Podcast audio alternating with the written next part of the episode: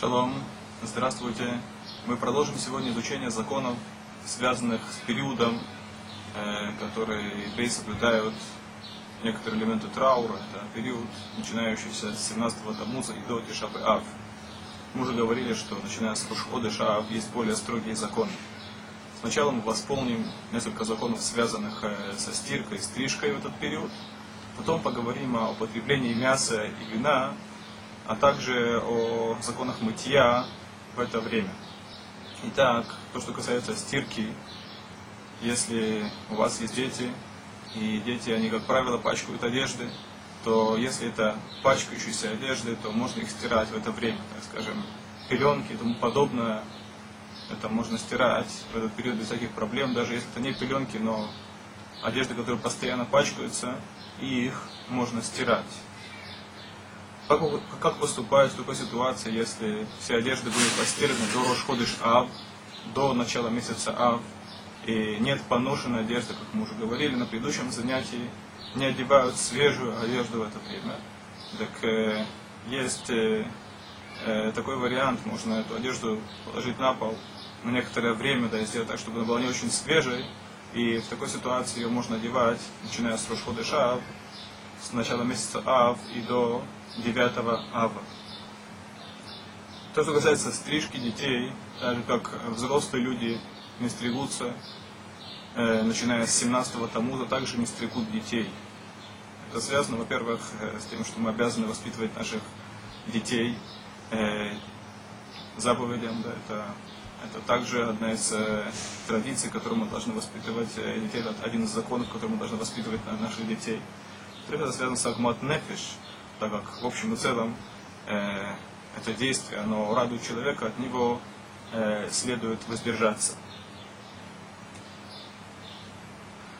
В этот период, начиная с Рош Ходыш, с Рош Ходыш Ав, с начала месяца Ав и до 9 Ава не употребляют мясо и вино.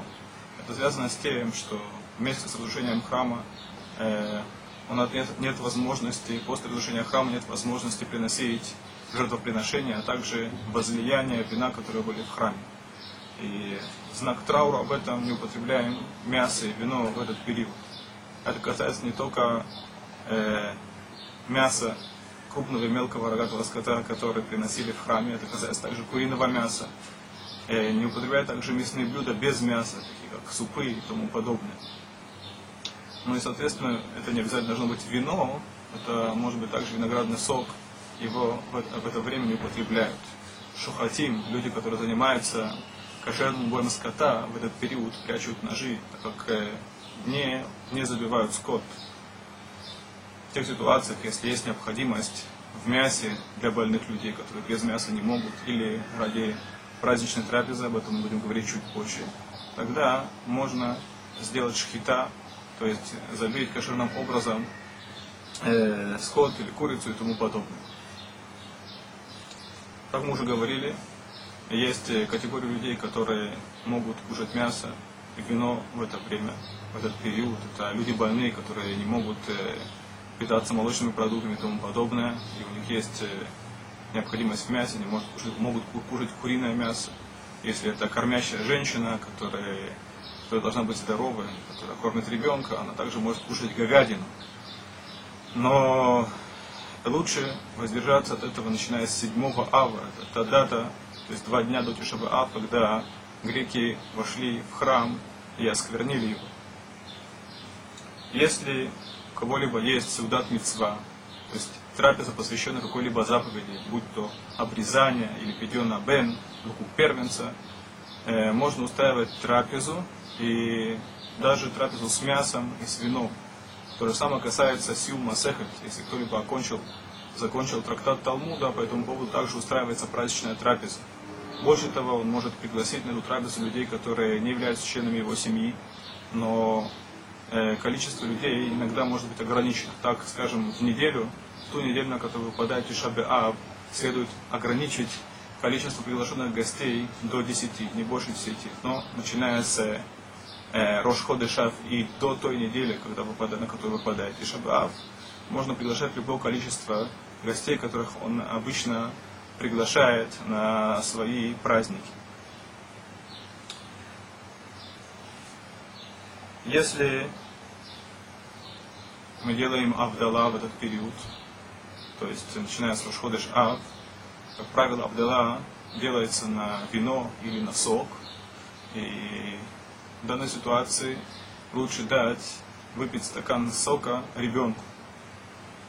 Если же нет ребенка, то можно в таком случае выпить э, стакан с вином или с соком, так как э, это включается в заповедь, заповедь Абдала. То, что касается мытья, в этот период не моются. Что, что, что, что имеется в виду? То есть не моют полностью тело горячей водой. Можно в будни омывать руки, ноги, лицо холодной водой. Перед шаббатом можно мывать руки, ноги, лицо даже теплой водой. Тот, кто обычно окунается в микву, э, в эрф шаббат, в канун субботы, он может делать это также в канун субботы, который выпадает в этот период, разве что это делается в холодной воде, не в горячей воде. Женщина может окунаться в микву, как обычно, и мыться, как обычно, без всяких изменений, даже если окунание выпадает на Муцей Тишабаав, и она должна, она может помыться в Эрф Тишабаав, канун Тишабаав, так как это связано с заповедью. Это также касается семи дней чистоты, как мы говорили на предыдущем занятии.